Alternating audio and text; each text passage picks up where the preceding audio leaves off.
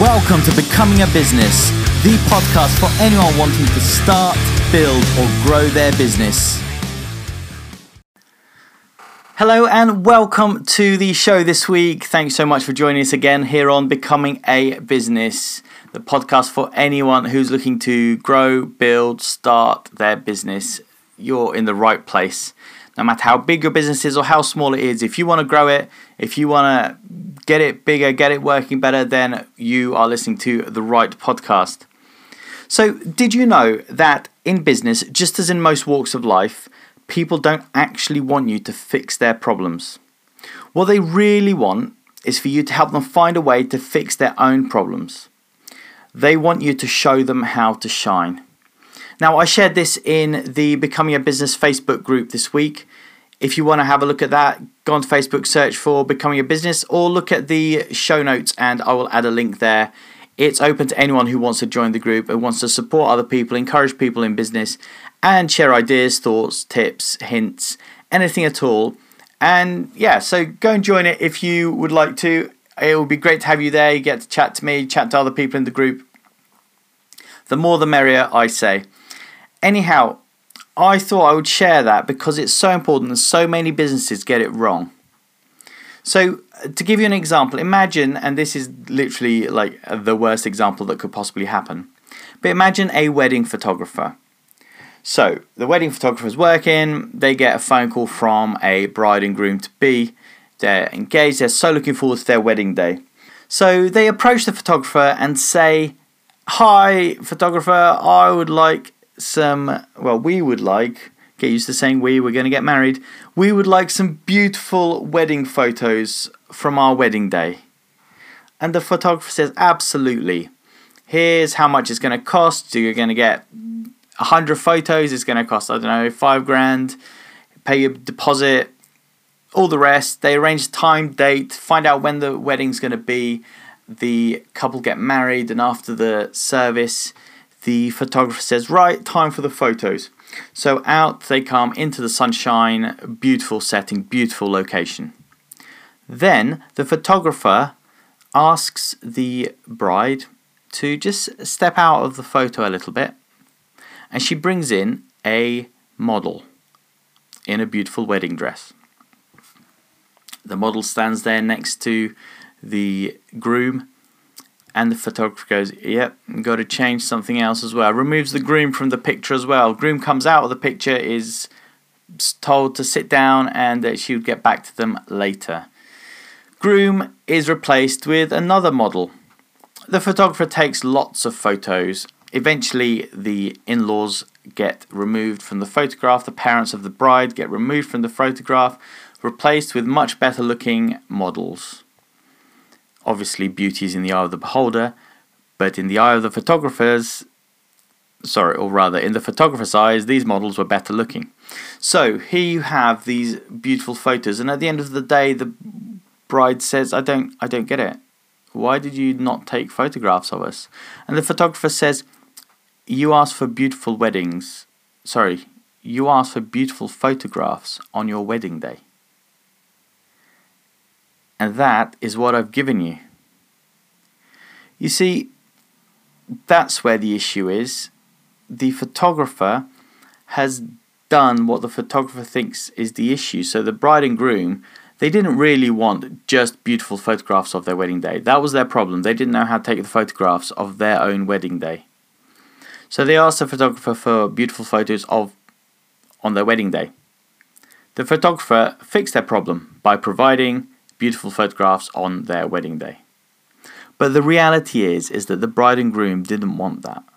They wanted something that they could show their family and friends so that they could show their children later on that they could say look what an amazing day we had. Look how in love we were. Look how great that day was. It was about them.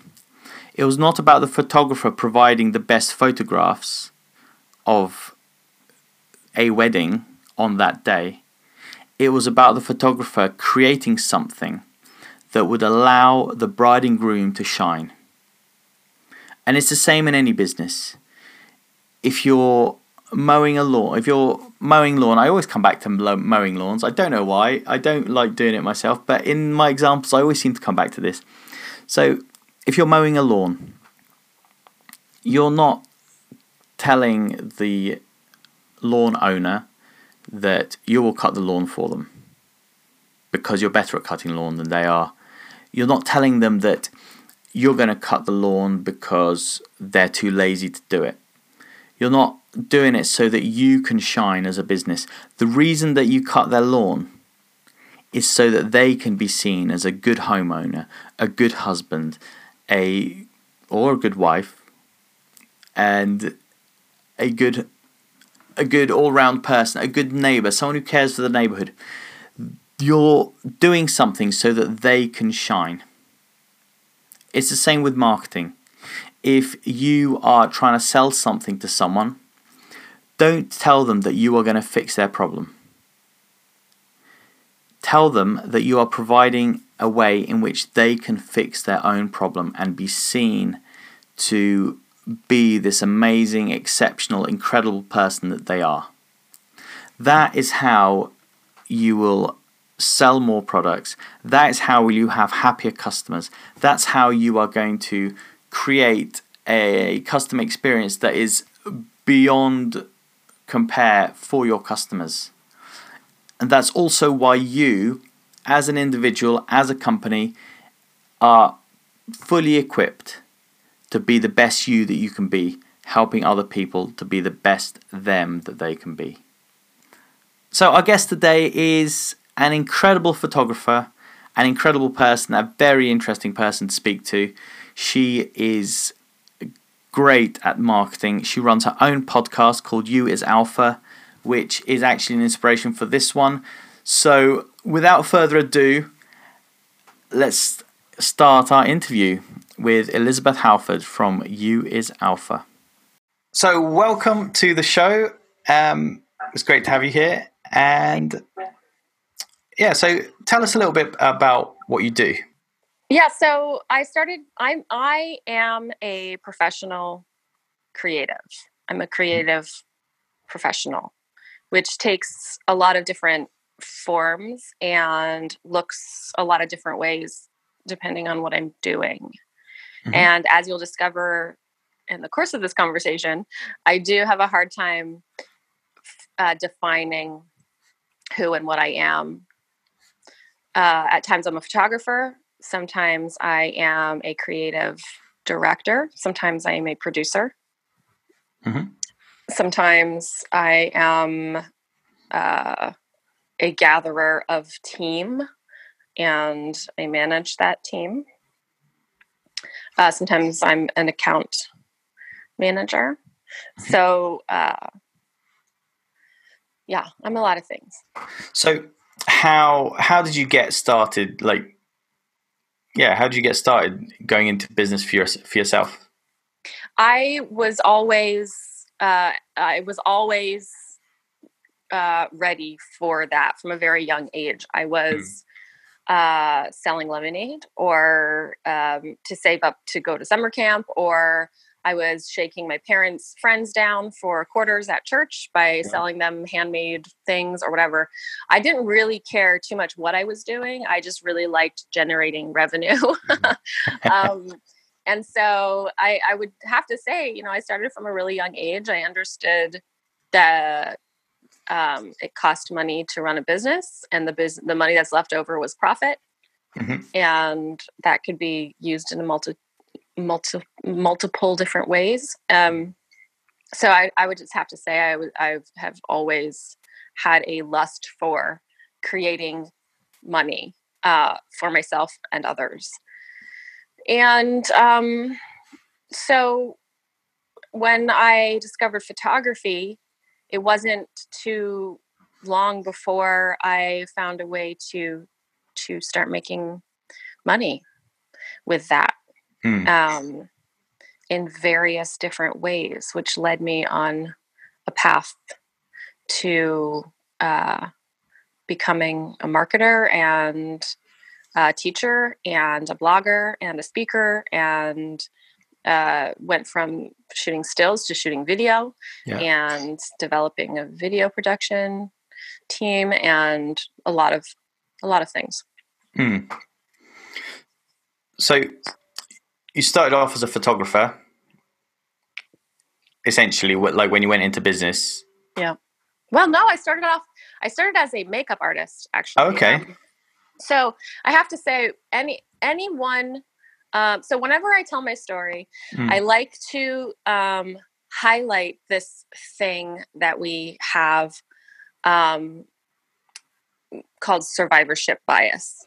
Yeah. And that is that we look at, um, I think it's poorly named, but we look at people who have survived rising through the ranks of something that we want to do. Mhm. And we look at the steps that they took to do it. And we think, if I take those steps, I can arrive at the same destination. What we don't look at is the graveyard of the tens of thousands or hundreds of thousands or millions of people who have never achieved the same goal you're trying to achieve. We just Yeah. look at, um, and the example I always use is Justin Bieber. Kids look, go, ah, I can be discovered on YouTube like Justin Bieber. I will take the Mhm. same steps Justin Bieber took. I will be famous Yeah. um, or any YouTuber that they're in love with. What they don't Mhm. see is the hundreds of thousands of videos that are uploaded that no one ever looks at. Yeah. Um, and so, uh, simply put, if you really dive or really sink your teeth into the story of people you admire, almost all of them really just fell into it. Mhm. I fell into everything that I have ever done. Um, Okay. And really, at the heart of it, it for me, it's been all about saying yes, Mm. trying stuff out, and being willing to jump off of that path if it doesn't work for you, Yeah. which some people might call quitting, but I call it being agile. Um, so that that's important for me always to start Mm. out with saying just because these are the steps that I took or the ways that I fell into things does not mean it's going to work that way for Yeah. for you. Um, so what was the question? no, firstly, firstly, that is superb advice. Really good. Um, Okay. I've never heard of survivorship bias. Um, I'm going to be honest, and it is a great point to make because I do, I do completely agree. So many people are like, "Yeah, if they did it this way, I'll do the same thing. It'll work." Mhm. And then it doesn't, and then they feel like a failure because it hasn't worked for them. So therefore, it must be their fault, and then they quit and they feel bad, and then they give up on their dreams and stuff. So Yes, I think university is probably one of the biggest scams um, that perpetuates this because it's like Yeah. get a degree in this thing and then now you can do this thing. yeah, Um, take this step and and it will come to you. And um, no one, I mean, just really no one I can think of who I admire um, is doing the thing that they went to school for yeah, they're still paying for it um, Mhm. with student loans. Yeah. The thing they uh, ended up doing was not related to that degree at all. yeah, Um, absolutely. It's yeah. why I tell my children that I have no expectation of them going to university if they don't want to. Um, Mhm. If I, I mean, my eldest, she wants at the moment at least, she's saying she wants to be a doctor. I'm going to be honest. I like my doctors to have gone to university, Yeah, yeah. mhm.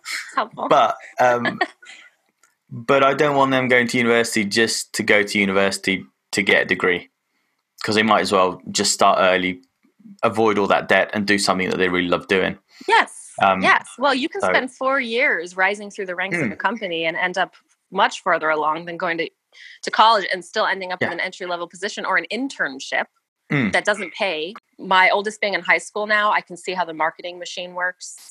Yeah, He's being uh, pressured into taking AP classes, which are like college level courses to Mm. prepare you for college. And he comes home very stressed and anxious about college, and he's only a freshman. yeah. Um, so yeah, I feel like it's a scam. Is is freshman like the first year of High school. high school? Okay, hmm that's So next year he'll be a sophomore. Okay, and what's after that? Is after that a senior? Freshman, sophomore, junior, senior. 9, 10, 11, 12. Cool. I, I've never answered that in movies. It's like, oh yeah, he's a sophomore, but okay. I don't know. I don't know what that means. uh, and yeah, being a freshman is like fresh, you know, you fresh meat. Yeah. Um, lot, lots of let, yeah, you're at the bottom of the pile for Mm. sure. And then seniors get, you know, privileges like a senior break room that only the seniors can get into, Mm. and uh, like a shortened school day, and they get their own parking spot, which they can paint and stuff like that. Wow. Wow. Yeah, it's very, it's very TV. It's it's very Yeah. much like a TV show over here. Wow. The school system. Nice. Cool. Anyway, Anyhow, um, yeah, sorry, slight sidetrack there, but hey, it's good. Yeah. So, how did you get into? yeah. So I started. lemonades and stuff. It was lemonades, lemonade. Mhm. Um, where did you start? You started as a makeup artist. I think that's where we got yeah to. so as a creative i Hmm. started as a makeup artist i was um, I, I think this really speaks to the power of just people noticing um, other people's Hmm. uh, not even their talents but like their potential and just like Yeah. dragging them along with them so um, our church that i grew up in um, Mhm. was kind of sold off to another guy and he wanted to make it like glamorous tv church so we had all of these uh, TV cameras and a whole like editing suite and a TV production team, and um, our our church was on TV every week, and so he basically said to me, "You are going to be my makeup artist. I'm bringing in a makeup artist to train you tonight," and I was like, well, "Okay." Um, I had I have no idea where that came from or how I got nominated to do that. Um, I wasn't volunteering in that department or anything. Yeah. But I was like, that sounds interesting. So this um, celebrity makeup artist came in and taught me how to do uh, his makeup with Mhm. the kit that um, she put together. And I started doing his makeup. And then I became like her protege Mm. for a period of time. And so I was training as a makeup artist and uh, I would do like her foundation work. So when we'd go to a shoot, I would do all the models, like I would do all their foundation and powder and then move on to her for the actual like color and everything. Um, And then I we moved to England and I started working in um, a now defunct business in the Southampton City Center, which was called Double Take Studios Mhm. and it was a place where people would go for a quote unquote free photo shoot, um, only to then be trapped in a room with a very hard sale sales Yeah. pitch Yeah. spending a thousand dollars on their photos.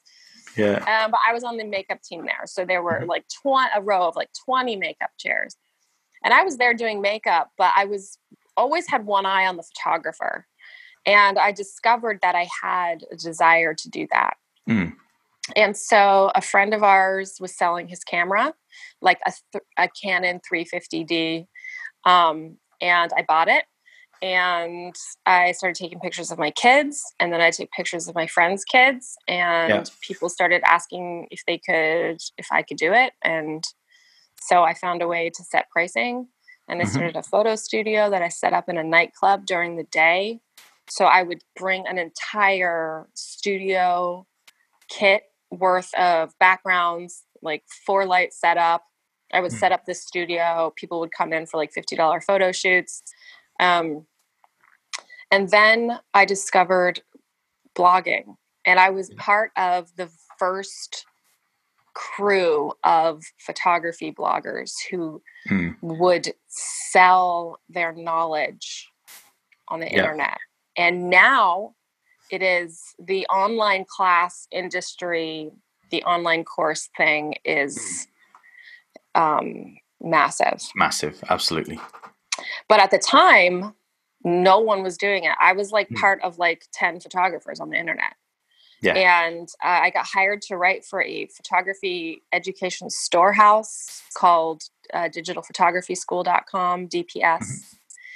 And I didn't know what being a blogger was, but all of a sudden I was a professional blogger and they were paying me really good money Nice. uh, to write these blog posts. And I started getting like 30,000 hits to my own website every time I published a post over on their website. And I was like, wow, I have nothing for them to see when they land on my site. So I need to start creating this thing called content for myself. yeah. So I started writing for them as a way to generate traffic over to my blog Mm. where I was writing. So I was just full time waking up in the morning and and and and creating content. And at the time, the bar for like the standard for content was extremely low because there yeah. was none. So mm. I would just, I was just writing tutorials about what this button on your camera means, what the numbers on your lens means, um, how to focus, how to manually focus, what, mm. what about camera sensors. And still, when you Google these questions, the things that I wrote are still near the top wow. search results because they were on this massive, massive storehouse of information, DPS. Hmm. Um, and you know, I I wrote to this day still their most viral piece of content is a is a post that I wrote, um, and it's had like 170,000 shares so far. Wow, um, which is a lot for one blog post. So, yeah, so now I was a content producer. Mm. And I hired a startup video team to create a documentary film which I called Shooting My Kids, which now oh, brilliant. is ridiculous. oh, I love it. um, and it was how one mamarazzi photographs her own kids. Yeah. Um, and which is like the female, like being a paparazzi, but being a mamarazzi is like a mom mm-hmm. who always has her camera on her. Nice. So, uh, mamarazzi, I love it. Yeah, so it was like a one hour video, and it was like, here's how you use a reflector, here's how you hold your camera, mm-hmm. here's all of my lenses and what they do, and here is three different kinds of cameras. And mm. um, I sold, so I paid for this e blast. Um, yep through another storehouse for photographers who was creating content for like mom tog mom togs like me. Yeah. And I paid like a hundred bucks to piggyback off of their audience and have uh like buy this email sent hmm. to everybody. And this was before even before like spam filters were very good. So yeah. I woke up in the morning with like a thirteen thousand dollars in my bank account in my PayPal. Wow um, it exploded and people were paying $99 to watch this video because there was just nothing mm. um, and so now i was now i was doing that and i was getting invite invites to speak and uh, i was uh, i potentially had a book deal with a publisher in london mm. and just like all and then people were writing about me in their books um, and like um, profiling my business and mm. it just exploded and it all happened because again somebody noticed me yeah. a friend of mine in um, was moving from norway to england with his family mm-hmm. and he said you have a good eye um, i'm going to start a photo studio and you will be one of the photographers yeah so it was kind of like the makeup artist thing like hmm. you're going to do this thing you're going to be great and i was like what does it mean i didn't even know what he meant when i said when he said you have a good eye i was like what does that mean yeah. um and so i was just like okay and he showed me how to use the studio lights and i bought my own mm-hmm. and um then i ended up working with him in his in his video production company because i grew my business like this mm I approached him and his business partner and I said, I think I can grow. I think, you know, like I really want to work in your video production company. Yeah. And um, I, and I joined them. Mm-hmm. And all of a sudden now I was a video producer working with CEOs of global corporates and um, being given a lot of responsibility and a lot of, a lot of trust mm. in, in my ideas and um, that completely like propelled me into a, a whole nother arena. Yeah. Nice. So, in essence, it was there was a bit of people. Obviously, there was lots of it being people noticing you, but also, I guess, you having the courage to take those opportunities when they came up. Yes, um, I'm American, as you can tell. And um, I just believe I can do anything. I was nice. really never told no, as like I was homeschooled as a child. Um, my love for learning was like never stamped out um, by the school system. Mm. which I, I've seen happen to one of my children, but not the other, which is a testament to the fact that homeschooling is not for everyone. Yeah. Um, it was for me, for sure. Mhm. And it is for one of my kids, but not the others. Yeah. Um, so for me, homeschooling was just like I could do all of my school for the whole week in one night and then go get a job and experience life and try everything.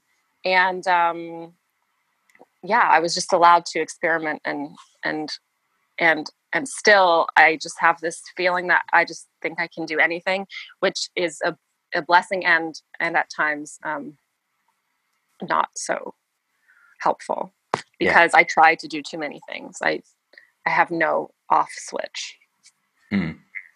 Um, so yes, in part it is other people taking me under their wing. It is, which is why I think in um, apprenticeships are so powerful, Mm. and um, people being willing to impart in me things Yeah. um, with no promise of necessarily promise of gain for themselves Mm. and so um, i try as hard as i can to pay attention to kids you know who have a flair for stuff Mm. because that's you know that's Yeah. important so there was that it was saying yes to stuff it was just being open i am just open to the universe bringing me whatever whatever and Yeah. i also have no problem saying no to things that i don't think will serve me well Yeah. um, but it was a long road to discovering what it felt like when an opportunity you know wasn't going to be the right thing Mm.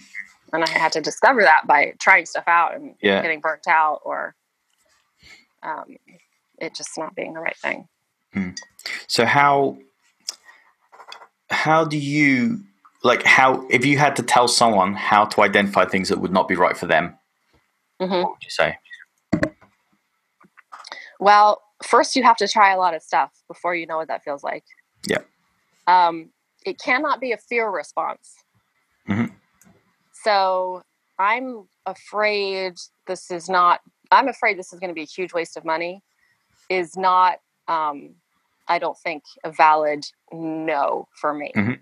a valid no for me is the last time i invested in an opportunity like this uh, it did not pay like like running magazine ads Yeah. running print ads you know Mhm. uh, it, it's the huge thing in the uk i don't think it's huge here um, but like local magazines who will charge you like 1200 bucks to you know buy a cover or whatever Yeah. um, that is not that is not a good idea Mm. for that was not a good idea for me for my Yeah. type of business um, no one clicks on a magazine ad No. um, they just throw it in the garbage.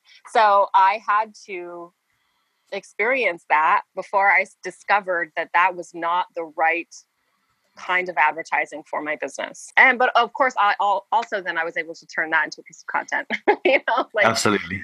uh, here's why that doesn't work. So it wasn't a total loss, but Yeah. um, but yeah, I think knowing the things that are not going to serve you well are going to be based on experience. Mhm. They are going to be based on um, a gut instinct, Mm. but I would say be wary of it being a fear thing. Yeah. Okay. Cool. Um, and how do you have clients that are the same? Do you have to say no to certain clients because you know it's not going to work, or and how do you discover that? Um, yes, I have. So, um, so uh, yeah, getting hired for work. Um, sometimes it, it's still it's still an issue because you don't know a client is going to be a difficult one until after you know you don't always know until after you've engaged them or allowed them to engage you and so um, you just yeah you do have to learn uh, what those kind of people look like before they're coming Yeah. um, for me, a lot of founders, people who have this like founders complex, hmm uh, people who are very successful sometimes are some of Yeah. the most difficult. Um, uh, So I have a lot of I have a lot of processes in place in my business um, that protect me from things that I've experienced in the past. So having a um, as an, a, a statement of work ahead of time, like this is what I'm going to do for you. This yeah. is how it's going to work. This is what's going to happen if you don't uh, deliver me your copy in time. This is what's going to mm. happen. You know, so uh, managing expectations and being very clear and pr- build kind of baking into all of that um, things that you can fall back on yeah. if you need to. So I have a client right now who I'm building a website for them, mm-hmm. and um, like a just just a little e-commerce platform for a local business. Yeah. And they are finding it very difficult to get information to me, which they should have about their business, but yeah. they just don't. And um, so I had, you know, it's been months of going back and forth. And so finally I wrote to them and said, okay, we're going to create some dates and deadlines here. Hmm. This is the date that I'm going to invoice you for the end of this website. And so these yes. are the dates that you can get me this information by if you want your website to be complete by that point. Yep. Um, and you know, I just I just have to believe that they hired me because I was the expert to do that thing. Mm. And sometimes saying no, you know, saying no to, to taking them on in the first place is harder to, for me because you don't always know. And at the beginning of a project or when there's the promise of a payday, mm. you'll take something on that maybe later on wasn't so worth it. Yeah. So for me also it's it's quoting prices that I'm happy to deal with hassle to mm. to generate that amount of money, you know? Yeah. Um, so I'm not cheap. No. And I firmly believe that you can uh, pick two out of fast, cheap, and good. You yeah. can pick two of those things.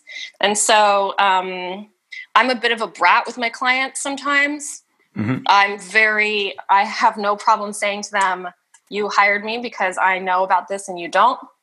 Yeah. Um, or that's not the best idea. Let what else can mm-hmm. we do to solve that problem or whatever? And I have quotes upon quotes upon quotes from clients who later on said, "I'm so happy you challenged me," or "I'm so happy that the final result was, you know, what it was, and I I can see that it's because you told me no." Mm. Um, and so I just have to you know, dig my heels in sometimes for yeah. the greater good of the project. Mm. You know? No, that's cool. That's very and cool. The, in the creative world, a lot of clients will come to you with the idea of what they want made. Yeah. And I'll have to go, okay, cool. Let's let's like go way back to before that idea and tell me the yeah. problem that you're having. Mm. If the problem that you're having, you know, uh, let's let's just go back to that Hmm. and mm. then we'll discover what the possible solutions are and and perhaps your idea will be one of the solutions on the table at that point. Um, yeah. So no, that's, that's a very good point actually. That's that's what i find myself doing with a lot of my customers. They come to me and they go um, so i want to do i want to do some social media. And i'm like okay what about they're like mm, don't know. Yeah. or they'll have ideas and you go so what is your company about? And they go uh, uh, I'm not really sure what we're about. And so I go, no, right, let's go right back to the start. Let's find out who you are, what you're about. Yeah. Then we can work on social media. Then we can work on what your content's going to be. Yeah. If you don't know who you are, what you actually want. So no, that's a good point. Which just to like throw some encouragement out there for mm. you or your you know the people who are listening you yeah. I'm, I'm no doubt you know this but when you work with massive global corporates who are like everyday brands that you see every mm-hmm. single day um, they have the same problems yeah they don't know who they are either and they go through ceo after ceo yeah. because like no one knows what the hell is going on yeah. um, so that is not unique it's just more there's more at stake when you're tiny. Um, yeah. but these big companies, they don't know what the hell is going on either. and, they, and they argue about, you know, the tiniest things or what, Yeah. you know, what who they're serving, what they're serving, why it's important. They don't know that stuff either. So don't be too hard on yourself if you're on that journey. Absolutely. Absolutely right. Um, cool. So, what are the biggest challenges you've had to face in your journey to being where you are and what you're like getting to this point? Yeah. Uh, myself getting out of my own way. Um, I definitely have a problem um, with focus. I um, there's this whole thing about like it's very glamorized to finish what you started. But Mm. the fact is, especially when you work within a creative team, there is the ability to be a starter and Yeah. not have to finish stuff or um, you know you you know if you're you're you know some people are closers some Yeah. people are you know lead generators um, you don't have to start be the be all and end all Mm. of a deal however when you're self-employed um, and you don't have the money yet to build that team you you do have to see things through to the end Yeah. so uh, my biggest problem has been recognizing and being okay with noticing that I am a starter Mhm. and I get distracted and I get very excited at the start. Um, really, when it comes down to it, I'm probably a salesperson. I'm really good at selling an idea. I'm Yeah. really good at getting people on board with an, an idea. Yeah. And then um, I, I really like to influence people to my way of thinking hmm and then um, kind of like peace out have fun making that thing um, and uh, seeing stuff through to the end is a is difficult for me Hmm. so you know i started a podcast and i'm had a lot of fun and then now i'm like cool i built the audience for this thing i built like all of this stuff now i have listeners waiting to hear more but i'm like bored you know I yeah. started it. I proved the concept. I feel like, oh, that was fun. Um, now, now, what shiny thing is going to distract me next? Um, Yeah. So that my biggest challenge is me getting being in my own way, um, and really my ability to start stuff is is um, kind of like it's an asset. It's powerful Yeah. because I'm very technologically advanced. Um, I have no problem when I'm really into something. I will stay up all day and night building that thing. You know, I will build a website in a whole weekend hmm from end to end and with the imagery and everything. Um, Yeah. And then by that point, most people are still only just sleeping on it, Yeah. sleeping on the idea. I've already built it, Yeah. published it, built, Mhm. started building an audience for it. And then I'm like, nah, I don't know if I'm so into this. Yeah. Um, so, yes. um, I know yeah, that so I'm. I'm impetuous. I, you know, I'm very, um, yeah, I jump into things and Mm. very quickly. And I know that about myself. And Yeah. so um, I am able to. So I have another idea for a, a podcast. I actually think it's incredible. People are actually really, it's a niche that no one's doing. Yeah. And uh, it's, but I'm like, okay, just sit on that. I have all these notes with episode ideas and and there's a ready-made audience just sitting there waiting for this kind of a thing and um uh but i know myself and i know i'll start it Yeah. uh, just because you you could doesn't mean you should Mm. you know that's something i've had to learn Yeah. for sure just because i can does not mean i should Cool. Um, I'm aware that you have to go in a minute. Mhm. Um, so, firstly, I just want to say thank you so much for everything that you've shared today. It's been super, like, so good and so very Thanks useful. Loads me. of stuff. Um, my pleasure. Um, last thing, if people want to find out about what you're doing or how to get in touch with you or how to follow you on social media, all that Mhm. sort of stuff, where should they go? What should they do? Well, uh, one of my businesses is a photography business for. Uh, it's kind of what you'd consider just very traditional mainstream wedding and portrait photography, and that's Yep. Gracie May Photography. So it's Gracie, G R A C I E, Mhm. May M A Y, GracieMayPhotography.com. Uh, there's an associated Instagram, of course Yeah. and Facebook page. And then I also have a business supporting personal brands. Mhm. And that has a podcast and that has a blog and an audience of its own. And that's Yeah. called You is Alpha. hmm The show is called How to Be Alpha. And so that's youisalpha.com. A L P H A Yeah. and uh, that's that. Uh, my my portfolio as a creative with my video work and uh, my resume and all that stuff is elizabethhalford.com. And then I have, you know, my passion project, which is uh, writing in the special needs parenting space Yeah. and that is uh, my daughter has a, a condition called Rett syndrome, R E T T. So that's graceforrett.com, and that's for the special needs community.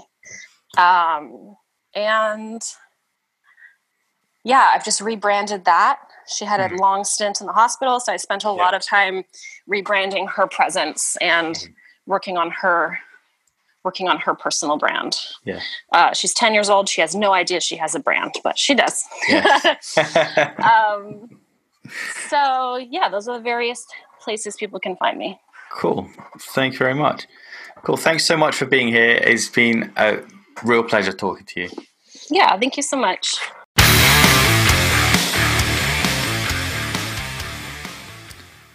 It's time for this week's question of the week. So, this week's question comes from Vibeka Kiskala, and I apologize if I've said that wrong, but she's from Unity Dance Center, helping people dance and do dance related stuff, but particularly within a church setting. So, anyway, she has asked, What do you do when you are burnt out, overwhelmed, and feeling stuck? I think this is something that we all experience at different times. It's easy to get that way. So, the first thing I would say is don't beat yourself up. Many of us work two jobs. We have other commitments. You could be a family. You might have a family. You have a partner, maybe. You're involved at church or in youth groups or running scouts or any other number of commitments. So it's absolutely normal to feel this way. It is not a reflection on your character or on your resolve. It is normal to feel burnt out, overwhelmed, and stuck at times. So, with that in mind, when you feel that way, do something different. Go outside, maybe get out in the sunshine for a bit. Sunshine has been shown to lower blood pressure and make you feel less stressed. Do something different, maybe go to the gym if you're into exercise, go to the gym. Moving has also been shown to reduce stress levels and release endorphins, which in turn help your creativity, they help your imagination, they help you achieve more. So, by doing some exercise, it'll actually not only take your mind off things, it'll also allow your mind to refresh itself and work better. Alternatively, talk to someone else, get in, do something different, talking to someone about a different project, a different product, and come back to it the next day with fresh eyes. Often, all you need is fresh eyes to see the problem and to help you get past that being stuck, that place of being stuck. And finally, number three, I would suggest find another perspective. Speak to your spouse. If it's a problem that you just can't get your head around, you can't work out how to fix this problem, speak to other people. Speak to your spouse, find a friend, or hire a coach or consultant if that's something you can afford to do or you want to do. Often, this is the best way of really getting to the next level in your work is by hiring someone who can challenge you, keep you accountable, and also give you ideas about how to overcome whatever problem you're facing. See, sometimes we're just too close to the project to actually see the solution. As they say here in the UK, I don't know if you say it elsewhere, but here in the UK we say you can't see the wood for the trees. So we're so close to the trees that all we can see are trees, trees, trees, not the actual beauty over the overall wood or forest. I hope this is helpful. Let me know in the comments. Do like, subscribe, rate, all those things for this podcast on iTunes because that really helps us, helps the podcast be seen by other people. Also, go and join our Becoming a Business Facebook group. It's free to join, it's open to anyone. Just come along, get some encouragement, get some support, get some help if you've got a problem. Come along, join the group. Go to becomingabusiness.com forward slash Facebook group, and that should take you straight to the group where you can join. And finally, that's it. I look forward to speaking to you next week. If you want to leave a question for me that you want answered in this question of the week, head over to the group or leave a comment on our Facebook page or on becomingabusiness.com under this episode, which will be episode four. So, look forward to speaking to you. See you soon. Have a great week. Go and achieve something extraordinary. See you later.